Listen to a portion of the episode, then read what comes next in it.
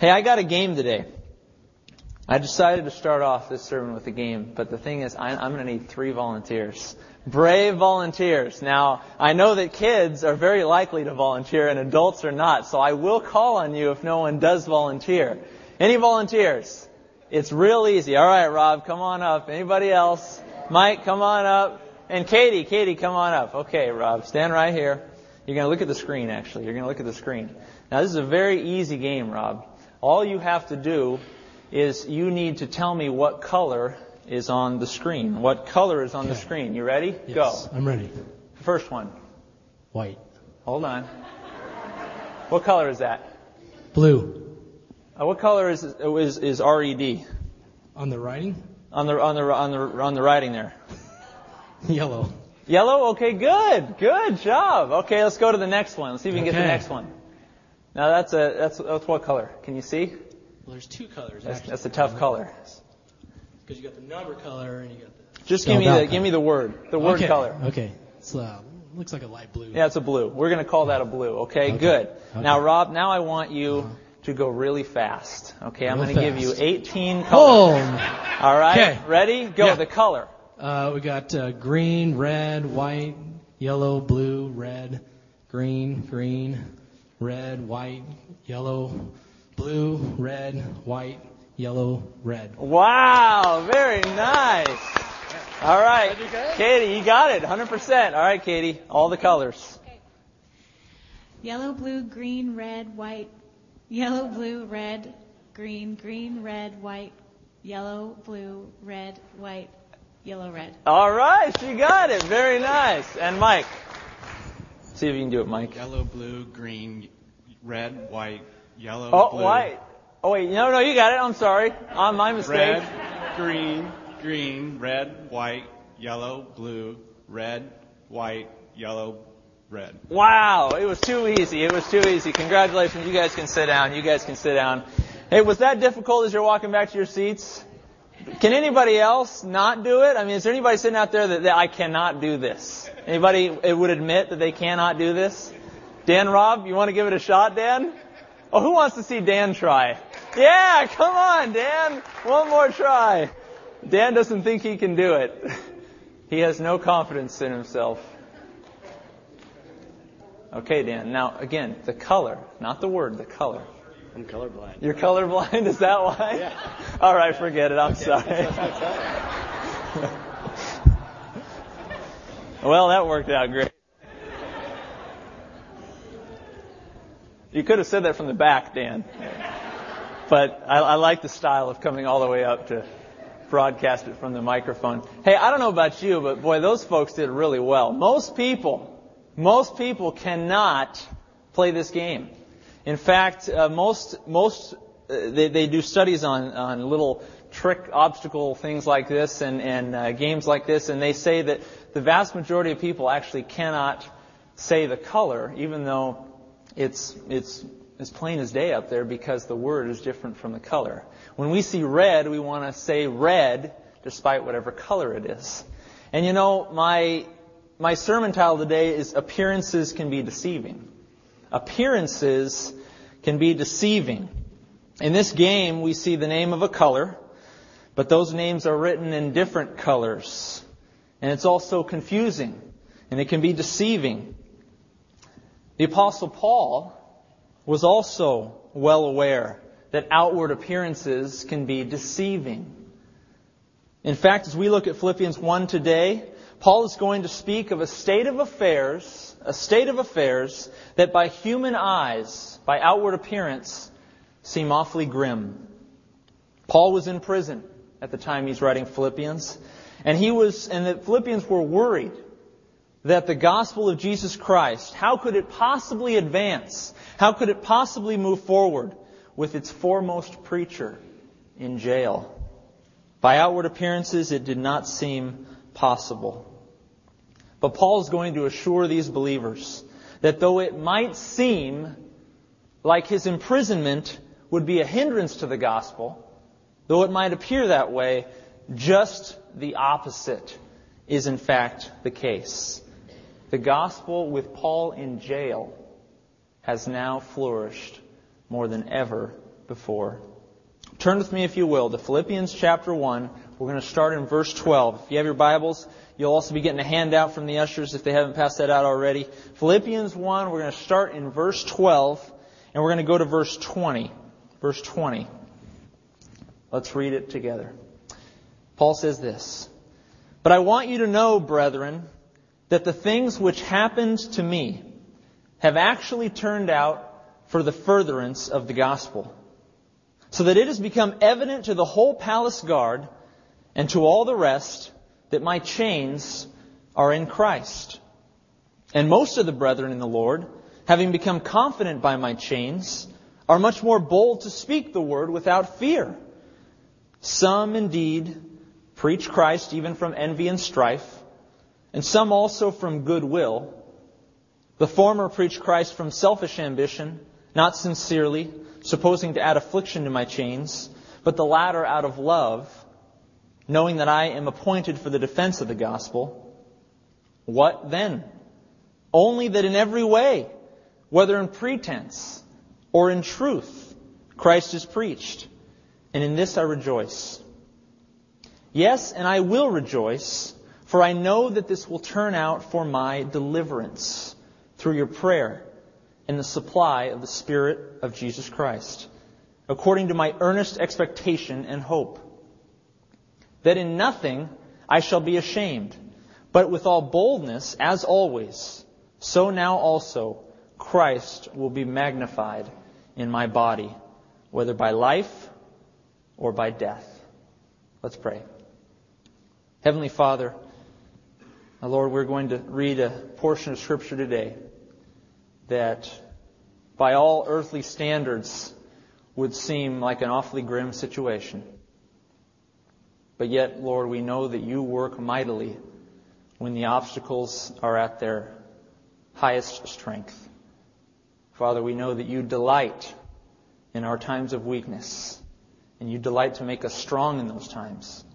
Help us, Lord, as we study and interpret your word today, to see clearly that appearances can be deceiving, and that, in fact, you can work mightily through the midst of difficult circumstances. In Jesus' name, amen. All right. Let's get into this study. I'm very excited about this uh, study. This was a this was a tough passage for me this week. Uh, we had a lot going on. As you know, my father-in-law had quintuple bypass surgery, but he's doing well, and he appreciates your prayers. And uh, so it was tough, take, you know, tending to him and getting a message ready. But I'll tell you, sometimes, again, in the midst of obstacles, that's when the most fruitful times occur in your life. And for me, this was an obstacle getting this message done today but it is also one of the more fruitful messages I think I've ever prepared personally. And so I'm excited to share this with you. Take a look at verse 12. Let's get into this. Paul starts off and he says, But I want you to know, but I want you to know, brethren, Philippian church, that the things which happened to me have actually turned out for the furtherance of the gospel Okay, up in green, we see here that Paul begins by saying, But I want you to know. But I want you to know. Now that's significant because you're going to see the same phraseology, I want you to know that, a little bit later on. So I'm just highlighting it now to just point it out. Notice how he starts this sentence. He's saying, I want you to know that this is happening. That the gospel, he says, is being furthered despite my imprisonment. The things which happened to me have not hindered it. And for Paul, the gospel, as we remembered from last week, the gospel was of utmost importance. He uses the gospel nine times in Philippians. By now, he's already used it three times, and we're going to see a fourth time in this study today. Paul is utterly concerned with the gospel. And you know what he says about the gospel? He says that it's progressing, that it's being furthered. In fact, what you see in furtherance up there is actually a combination of two words in Greek. It means that it's progressing and then it also means that it's going. And not just the idea of going, but it's going and going and going. Now, kind of like the Energizer Bunny. You remember him? I think I have one of those guys up there. Yeah. He keeps going and going and going. Okay? That's what the gospel is doing. Boy, that guy likes to run there. Oh. In any event, um, that's what's going on here. Paul is saying the gospel is going. It is going, it is going. Perfect tense in Greek. It has an ongoing aspect to it. Despite my imprisonment, despite the fact that I'm on house arrest in Rome and I'm writing to you today, the gospel is moving. It is moving. Verse 13. Paul says this about the progress of the gospel. He says, It has become evident, so that it has become evident to the whole palace guard and to all the rest that my chains are in Christ. The palace guard there, that's an interesting word. It's the praetorium. It's kind of like the headquarters of the, of the battalion or of the army in, in Rome. Paul's saying, my gospel, the gospel of Jesus Christ has reached the highest ranks, the highest levels in the military of the Gentiles, of the Romans. It's reached the highest ranks, the praetorium, the palace guard. And if we look in the book of Acts, if you look at the latter part of Acts when Paul's getting arrested for the very, uh, for, at the, his initial arrest in, in Jerusalem, and then he goes to Caesarea, and then he takes a trip to Rome, all the way back in Acts, as you read Acts 24, 25, 26, and so on, what you see there is Paul speaking to leading officials, right? He's speaking to Festus. He's speaking to Felix. He's speaking to Agrippa. And later on, he's going to speak before Caesar, or at least Caesar's representative. What is Paul saying in verse 13? He's saying the gospel of Jesus Christ, as a result of me going to jail, has furthered all the more. It is rising up to the ranks in society that we could not even fathom for it to be found. Paul is excited.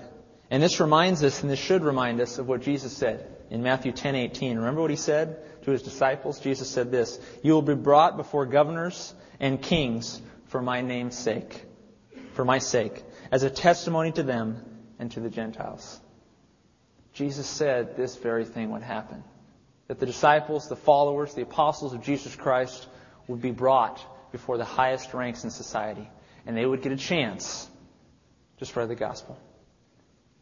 Some of you are in high ranking positions, maybe in a company, maybe in a government position that you have. Um, I urge you also consider your role in taking the gospel to the highest ranks. Because what happens when the leaders of a nation get saved? What happens when the leaders of a business get saved? Usually, not always, but usually that starts to trickle down into the rest of society. And if we have a society where its leaders are committed to the Lord Jesus Christ, usually that society will have its citizens do the same. So consider your role in taking the gospel to the highest ranks. Look at verse 14. Verse 14. Oh, no, excuse me. One more thing in verse 13, real quickly. He says, My chains are in Christ. In Christ. Now, we might understand this to be a relationship to Christ or an association with Christ. In other words, Paul is saying, My chains are an association with Christ and with the message of Jesus Christ. That's what he means by having his chains in Christ. Now, verse 14. He says this. Now, this is again, he's continuing on the theme of furthering the gospel, the gospel being uh, moving forward into society, and he says this. And most of the brethren, in verse 14, most of the brethren in the Lord, having become confident by my chains, are much more bold to speak the word without fear. This is the second aspect of what has occurred with the furthering of the gospel. The first aspect is it's gone to high ranking officials. The second aspect is it has emboldened new preachers of the gospel. Paul calls them brethren, which in the New Testament is a key word for believers. I mean, they, these are believers in the Lord who have become confident by Paul's chains and are now much more bold to speak the word without fear. Paul's imprisonment, something that would seemingly dampen their hopes and aspirations of these early Christians, had a most unusual effect on them. Instead of causing them to shrink back in fear of the Jews and the Romans, Paul's imprisonment served to embolden them, to invigorate them, and to invigorate the community of faith. More preachers arose to the occasion while Paul was in prison than ever before. They were confident and they did not fear what man could do to them. The Word of God was going out to the ends of the earth. Will you rise to the occasion when all hope seems lost? Will you rise to the occasion when all hope seems lost? I was speaking with a good friend and member of this church just the other day, and he, we had a good conversation. And he acknowledged to me that our church has hit some rough road in terms of we've lost a lot of folks to moving out of state, and, and we've had a little bit of an attendance drop a little bit, and it's been a little bit discouraging, and he acknowledged that. But then he said something that, that really stuck in my mind. He said, these temporary obstacles, hey, they don't faze me. They don't faze me because I know that we've got something special here at Coast Bible Church. I know that our church is committed to the Lord, committed to God's Word, and that we're doing the things that are faithful to the teachings of the New Testament. And he says, I, for one, am very confident about our future. And he talked about rounding in the horses and getting families in this church of the same mindset, committed to moving forward, to not letting temporary obstacles, Paul's imprisonment, get us down, to not letting temporary obstacles, a low, a low Sunday attendance, get us down. Paul is saying the gospel is so much more than that. And we can already be excited and confident that the Lord is doing good things and will continue to do good things. Will you rise to the occasion when all hope seems lost? Let's see how these emboldened preachers rose to the occasion. Take a look at verse 15. Verse 15, we see something interesting here. Paul talks about these preachers, and he's going to say here, here at the very onset that some of them don't have the best motives. This is somewhat of a parenthetic. From verses 15 to verses 18, this is somewhat of a, an aside. Paul's saying, okay, 12, 13, and 14, I've, I've, I've made some key points in those verses. Now I'm going to elaborate further on verse 14 for the next three verses. And look what he says. He says this Some, some of these preachers indeed preach Christ even from envy and strife, and some also from good will. Unfortunately, we can be sure that not all these preachers had the purest of motives. While Paul was in prison, some of them or perhaps a bit envious. And this is, these are relational terms, envy and strife. They express mo- most likely their sentiment toward Paul, their envy of Paul, their desire to be contentious with Paul, perhaps because Paul is a really good preacher. And when you've got somebody who's really popular, usually others might become envious or become contentious toward them. And that's probably what's going on here. These other preachers are being emboldened to preach, but yet they're doing it and they retain some envy, retain some strife for Paul. We might ask the question, were these preachers actually believers in Christ? And I say unequivocally yes. How do I know that? Look at verse 14. Brethren. Okay, it's in yellow. These were brothers, Paul says. And nor does Paul con- condemn them. So if Paul were to maybe want to discredit their association with Christ or their, their affiliation as a believer in Jesus Christ, he would have said something about it, but he didn't. He simply said that they had poor motivations. So these were believers who were preaching, but had a little bit of envy and strife in their sentiment. Others preached from goodwill. This means good pleasure. They, and again, this has to do with their attention toward Paul. They were, having, they were expressing goodwill toward Paul. They had good intentions toward Paul. They appreciated Paul's ministry and wanted to carry on the work that he was doing. Look at verse 16. The former, now, before I actually say verse 16 and 17, if you'll notice in your Bibles, if you do not have the New King James, you're going to notice something very odd about these, these two verses. If you don't have the New King James in front of you, you're going to notice that what? These verses are flipped. Yeah, they're flipped you're going to see verse 17 coming first and verse 16 coming second. You say, well, why is that? Well, uh, quite simply, there are a number of Greek manuscripts around the world in museums today that are copies of the Greek New Testament. And there's a good portion of copies that say verse 16 comes first and verse 17 comes next. And then there are another good portion of manuscripts that say, no, verse 17 comes first and verse 16 comes next. And I say, hey, you know what? I'm not too worried about it because they say the same thing. So uh, I'm not gonna I'm not gonna discredit the Word of God just because there's two verses out of order that say exactly the same thing. Um, but notice that in your Bibles, just to keep, keep yourself aware of that. We're going to be looking at verse 16 according to the New King James manuscripts. It says this The former, meaning the ones that preach from envy and strife, okay, the former preachers preach Christ from selfish ambition. Selfish ambition. Not sincerely, supposing to add affliction to Paul's chains. But the latter, those preaching from goodwill, they preach out of love, knowing that I, Paul, am appointed for the defense of the gospel. Okay, a few key words here. Selfish ambition. Here's the first one. This idea of selfish ambition, you ready for this? This is kind of funny. I found this funny. This has the idea of those political canvassers you find out, and you, you see in front of Target. You guys ever met some of those folks? Remember, they, they have their sign up sheet and they want you to sign a petition for something? Does anybody know what I'm talking about? All right, good, good. You guys are like, I have no idea what you're talking about. work with me here. Work with me. It, this has, this idea of selfish ambition has to do with political canvassers. Ah, yeah, there we go. These are the folks that hound us, hound us, hound us to sign these petitions about this policy and that policy, and oh, we want to raise this funds and these funds over here.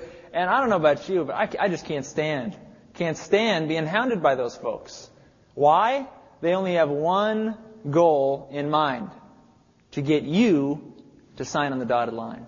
Right? That's their only goal.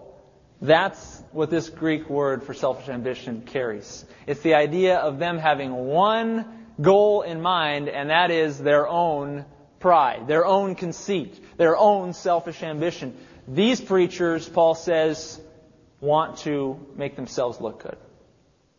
They have only one purpose in mind.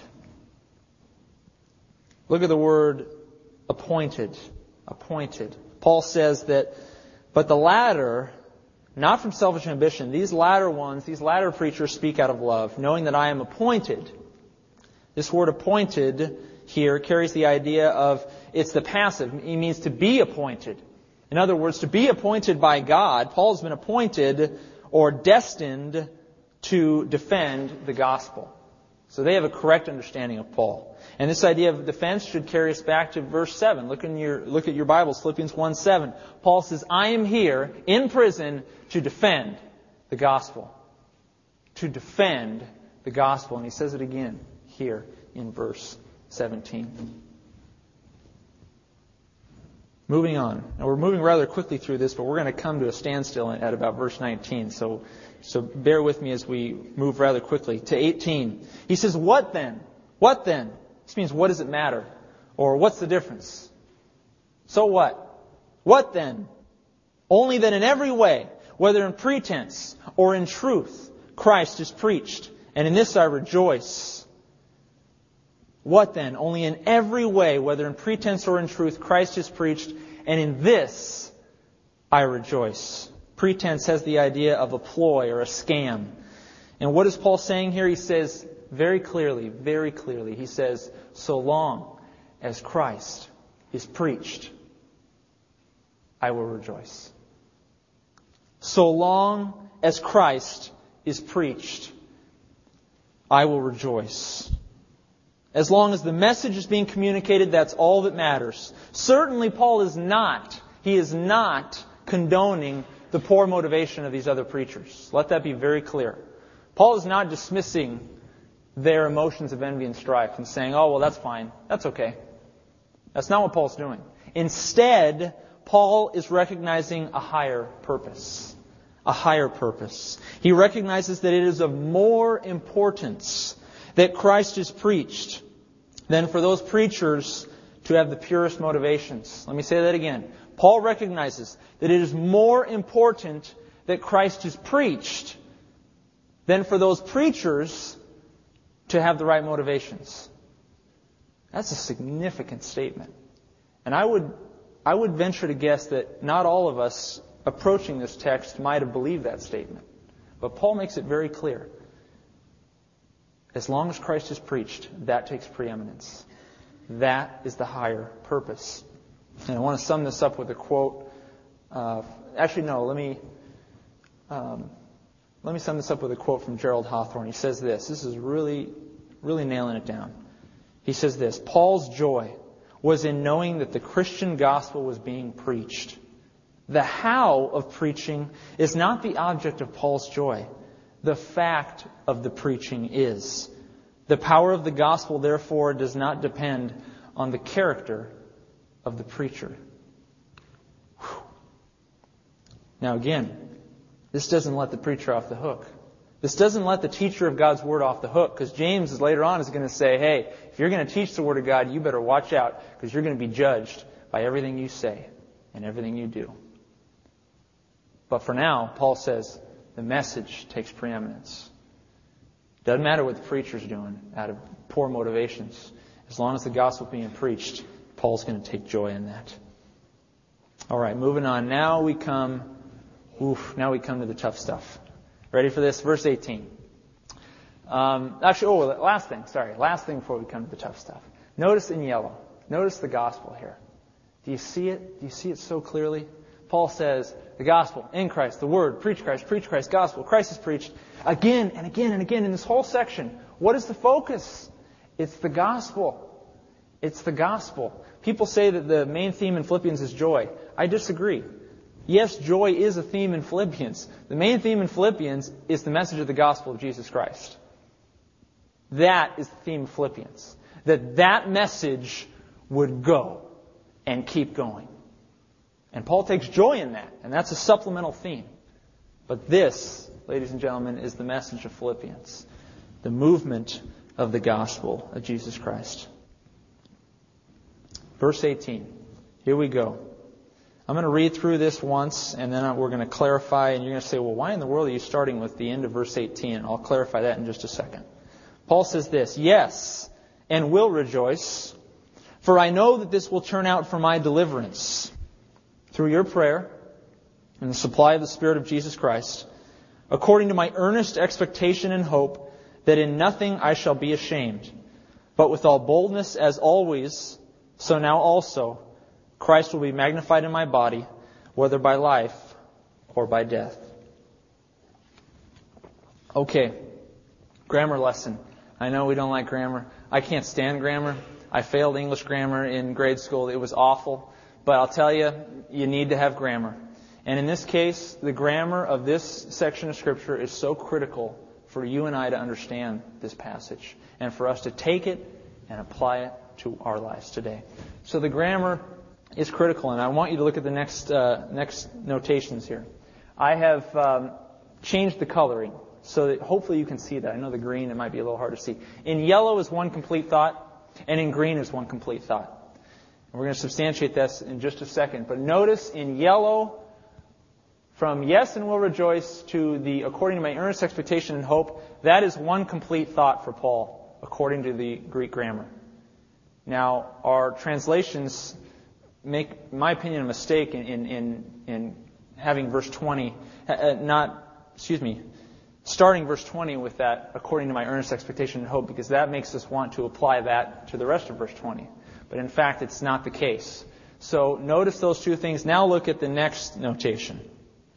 Uh, I've added some things for clarification in white, okay, in white. And this is only for clarification. I don't, I don't mean to add to the Word of God, but I want to help us understand the Word of God. So look at verse 18. Instead of yes and will rejoice, this is what we would more, more literally translate it as. Paul says, and also I will be rejoicing in the passive. He's saying, I will be rejoicing about something else. Now recall in your Bibles, we just looked at the end of verse 18 where he says that he rejoices in what? That Christ is preached. He says, if Christ is preached, I will rejoice. Okay? Complete thought. Now, he says, and also, there's something else I'm going to rejoice about. Second thought.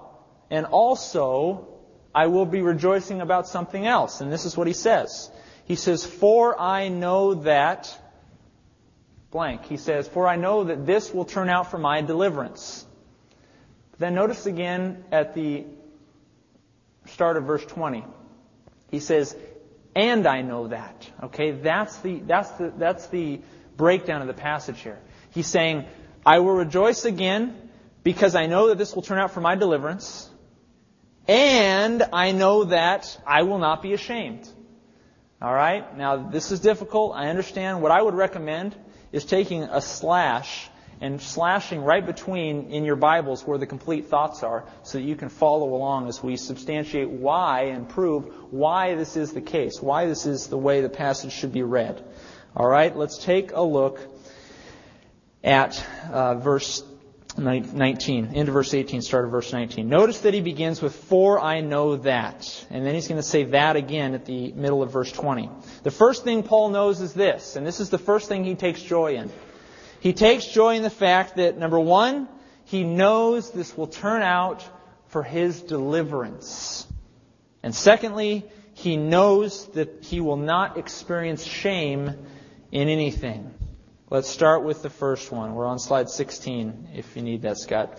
The first one. Paul knows that this will turn out for his deliverance. Now, I want to explain clearly how he supports this. Paul says, uh, next, next notation. He says, point one, I know that this will turn out for my deliverance, verse 19a. This is, he's going to rejoice in this. But he supports this statement. Look what he supports it by. First, A, he supports it by the prayers of the Philippians. He's saying, I will be delivered through the prayers of the Philippians. B, he says, I will be delivered through the supply of the Holy Spirit, of, of, the Spirit of Jesus Christ, which I would say very clearly is Paul speaking of the Holy Spirit. Paul uses the Spirit of Christ occasionally, not very often, but occasionally he uses the Spirit of Christ as a reference to the Holy Spirit of God. And in this case, he's saying the supply of the Holy Spirit will help in his deliverance. Thirdly, Paul says that this is a deliverance that Paul expects and hopes for. He, excuse me, he expected and hoped for. He anticipated this deliverance to occur. He anticipated that it would occur. Now you're asking the million dollar question, right? What is this deliverance? What is this deliverance?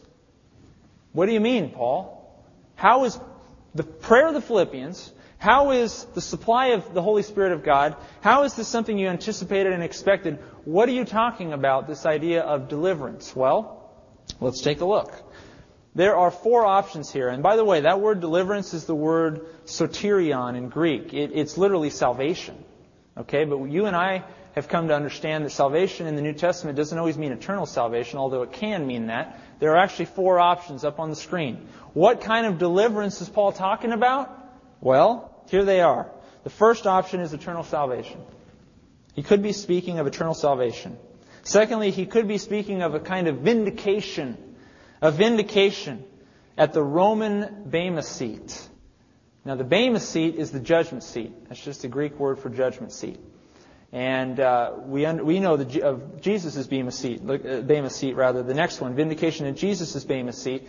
That could also be an option that Paul's speaking of. And finally, fourth, he could be speaking of simply deliverance from prison.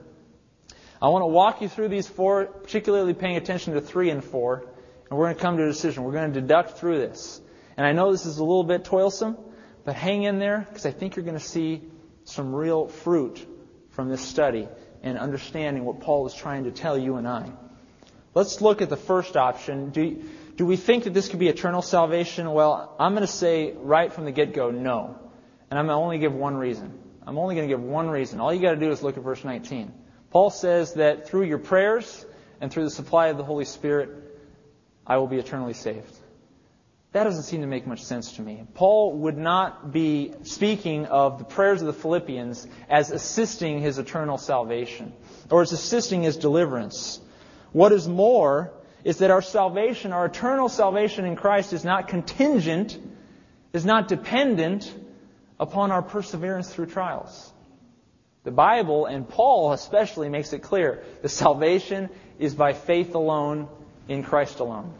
Right? Paul is the foremost advocate of that in all the New Testament. He says it again and again. Justification is by faith. And if we were to read Philippians 1:19 as eternal salvation, then we would be saying that justification is by really striving through that prison sentence. And that's not what Paul's saying here. It could not be eternal salvation. I X that out rather quickly. I don't mean to do it imprudently, but I believe that there's just no good reason for us to understand this as Paul's eternal salvation. What about vindication at the Roman judgment seat? Well, the reason why I don't like this option either is because of this. There's two, two reasons. First is that Paul desires to vindicate the gospel. If you read verse 7 and you read verse 12 and you read all of the passages we've been looking at leading up to this, Paul is not defending himself. I think we've made that very clear. Paul is defending the gospel.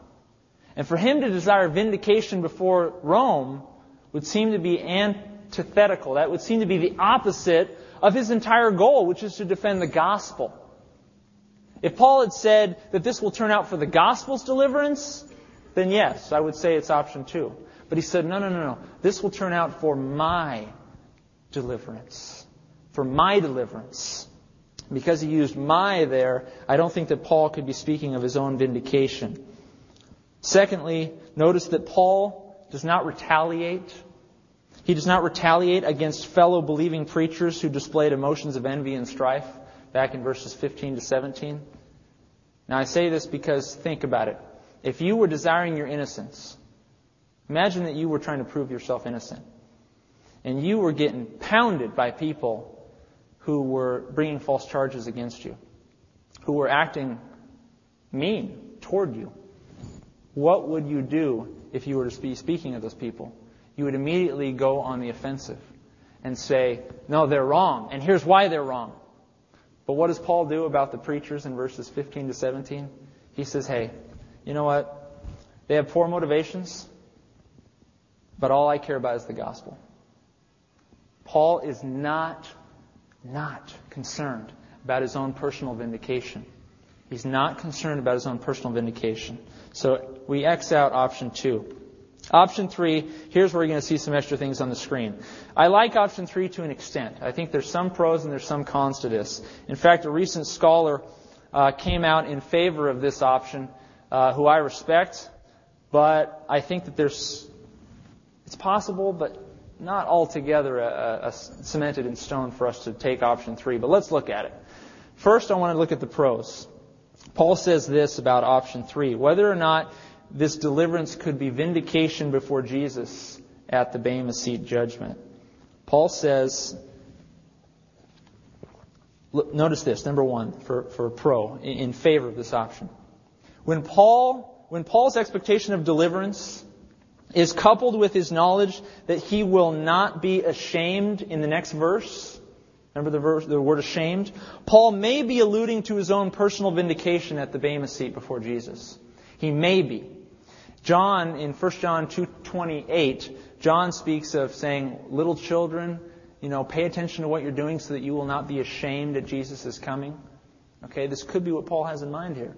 He's saying, I'll be delivered and I won't be ashamed. I'll be vindicated before Jesus. That's a possibility. That's a possibility. Second good reason to believe option three is this. There's good support. We're going to see this passage later in our series.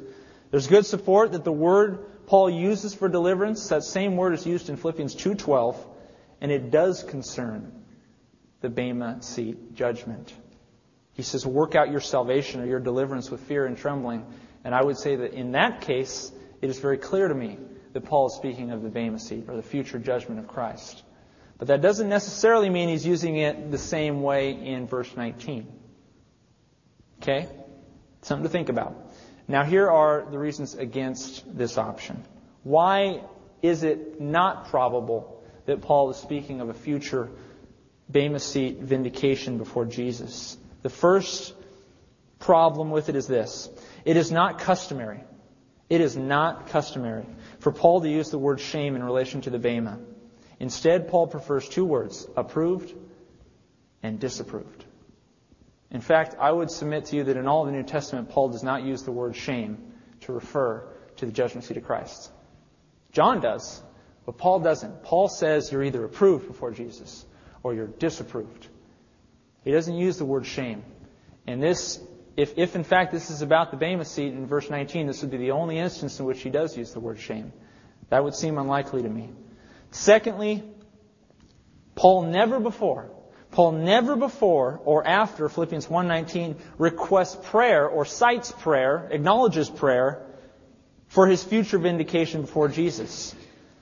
Moreover, it seems unusual that the prayer of the Philippians would assist Paul in his future vindication. Does that make sense? In other words, how, how would it be that the prayers of the Philippian church will help Paul go before Jesus in the afterlife and be vindicated? It seems to me that there's a little bit of discrepancy there, uh, that we can't quite match up how that prayer would affect his vindication before Jesus. It's possible, it's conceivable, but it seems unlikely. And I hope that makes sense. Again, this, this is very, this is a very difficult part in this sermon, and it's probably the most difficult section of, of Scripture that I have personally dealt with before you in, in my preaching. But it seems unlikely that Paul would be speaking of the Bema seat here based on these two reasons. So again, to look at our four options, I say option three is possible. I kind of leave the X off to the side. Um, it's a maybe, but maybe not. Um, now, I like option four a whole lot. And let's look at option four. Why is it that in verse 19, Paul is talking about being delivered from prison? Why is it that it could be deliverance from prison? Here's two very, very good reasons. Actually, three good reasons. The first is this. Paul says in verse 19, I know that this will turn out for my deliverance. Look what he says five verses later. And being confident of this, I know that I shall remain and continue with you all for your progress and the joy of faith, that your rejoicing for me may be more abundant in Jesus Christ by my coming to you again. Ladies and gentlemen, what is he saying six verses later? I'm coming home. I am coming home. I will not endure prison any longer. I am confident that I am coming home to you. Get ready. I am coming out of prison. He says it in verse 19, he repeats it in verse 25. Repeats the themes, which is not uncommon for Paul. I'm coming home. Look at the second reason why it's deliverance from prison. When Paul asks, excuse me, through, through your prayer, notice he says, I know that this will turn out for my deliverance through your prayer. Well, when Paul asks for prayer, I'll tell you, he very likely, he very often asks for prayer for help for deliverance from either prison or evil men or some kind of, of earthly deliverance from this obstacle. And look what he says in Philemon 22. Look what he says, and this is written at the same period of time he's writing Philippians. The same imprisonment, he's writing another letter, and this is what he says. At the same time also, prepare for me a lodging or a room, for I hope that through your prayers I will be given to you. Same phraseology. He's using the same words. He's repeating himself to, to in this letter uh, to Philemon. He's repeating himself, saying, I know that through your prayers, your prayers, the help of your prayers, I will get out and I will come to you. And finally, what cements option four for, for, uh, for me, in my opinion, is Romans 15. And this isn't speaking of Roman imprisonment, this isn't speaking of imprisonment, but it is using similar language to refer to earthly deliverance. Look what he says in Romans 15. He says, But I know that, I know that, I know that. He keeps saying this. I know that when I come to you, I shall come in the fullness of the blessing of the gospel of Christ. Now I beg you, brethren, through the Lord Jesus Christ and through the love of the Spirit, that you strive together with me in what? Prayers. In prayers to God for me. That, uh, that what? I may be delivered. That I may be delivered. Different word for delivered, but the same synonymous concept here. From those in Judea who do not believe, and that my service for Jerusalem may be acceptable to the saints, that I may come to you with joy. Hey, there's a Philippian term there. By the will of God, and may be refreshed together with you. Whew. Okay. Boy, that was. I know that. I, I, I hope I didn't lose you, because I'll tell you, it's really fruitful to go through options one, two, three, and four and figure out what is he saying here. What is he saying? In my humble opinion, we can be very confident that Paul is speaking of deliverance from prison. We can be somewhat confident that he could be speaking of future vindication before Jesus. I don't think it's likely. But I know that it is very likely that he is saying, I am getting out of prison. I am coming home. I am coming home. Okay. And uh, lastly, for you who like to go on rabbit trails, anybody like to go on rabbit trails like me? Go ahead and turn later on, not now, because you will look at this and you won't listen to anything I have to say for the rest of the sermon. Go ahead and turn to Job 16:13. You know why? Because in Job 16:13, in the Greek translation of the Old Testament, the words "For I know I will be this will turn out for my deliverance," that exact phrase, "For I know this will turn out for my deliverance," is exactly quoted in Job 16:13. Excuse me, 13:16. Thank you. Thank you. Job 13:16. I wrote that down wrong. Thank you, Pat. That is really significant because what is Job hoping to get? Earthly deliverance. Earthly deliverance.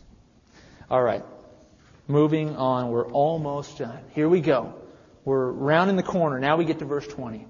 We get to verse 20, and Paul's going to say the second thing that he has joy about. Now, let me recap. The first thing that he has joy about is that he's going to be delivered from prison through our prayers, through the supply of the Holy Spirit, that he expects this to happen, and he is hoping for this to happen. And secondly, he knows that, that, boom, in nothing I shall be ashamed. In nothing I shall be ashamed. But with all boldness, as always, so now also Christ will be magnified in my body, whether by life or by death. When we look back at this, we see here that Paul is speaking of the word ashamed. And he's saying, I won't be ashamed. And let me, let me say what I believe he's, he's meaning here. Though the Jews, though the Jews who arrested Paul were sure that his ongoing Jewish and Roman imprisonment would bring shame to the gospel, though the message of Jesus the message of salvation for a Jew and a Greek would be considered by many Jews and Greeks alike to be nothing more than a fanciful religious idea. How, how is it possible that two people groups so diametrically opposed to each other could be united in Christ? Though the Christian movement was experiencing severe persecutions by now, persecutions that were increasing in severity, and we're increasing in number. Through all of this, Paul wants to let the Philippians know loud and clear that he is not going to be ashamed. I will not be ashamed by testifying to the gospel of God's grace. Instead of shame, Paul says, I will continue with boldness. I will continue with boldness so now also Christ will be magnified in my body, whether by life or by death. This should take us back to verse 18. Remember that when he says, when the, when, uh, whether in pretense or in truth, as long as Christ is preached, whether by life or by death, so long as Christ is preached. He's a good repeater. Paul says, where the preaching of the gospel, much like verse 18, where the preaching of the gospel takes precedence over the character of the preacher, here we see the magnification of Jesus Christ takes precedence over Paul's own life or death. Friends, preaching and living according to the message of Jesus Christ takes precedence over all things. And Paul was utterly convinced of this. All right, moving to application. Okay, so what? We've we've wrangled through this. We've, we've tried to understand what Paul is saying. It's been a difficult portion of Scripture, I think, perhaps for all of us. But can we pull something out of this that's helpful? And I would say absolutely. There are three very helpful things I want you to consider. The first is this. I want you to commit to memory the interpretation of Philippians 1.19. I believe firmly that it is released from prison. And I think there's very good evidence for that. And I want you to commit that to memory because I'll tell you again, when you commit to memory difficult passages of Scripture, when someone else comments on it, you can be there to guide them and to help them in understanding what the Word of God is saying. I had said last week, commit to memory the interpretation of verses 5 and 6. Now I'd like to see you commit to memory the interpretation of verse 19. Secondly, this is key. The progress, the progress and success of the gospel of Jesus Christ is not impeded by seemingly overwhelming obstacles. That's true for Coast Bible Church, I'll tell you right now. That is true for us today. Any obstacles that you and I may be facing, whether they be personally or corporately as a body here today, that does not affect the gospel of Jesus Christ. Amen? It does not affect the gospel of Jesus Christ. I don't care how small we are or how big we are or whatever the case may be. It will not affect the way this church moves forward with the gospel of Jesus Christ because we will be faithful in proclaiming it as Paul was faithful even in prison. And thirdly, this is, I love this part because I want this to be front and center in our lives. Does the message of Jesus take preeminence in your life? Does the gospel take preeminence? Because Paul's saying it should. And I would say that the value you place in the gospel is largely reflected in how often you speak of it with others. If it takes preeminence, that means you're going to talk about it. Much like my wife takes value and priority in my life, and I like to talk about her. I didn't talk about her today, but I'm talking about her now.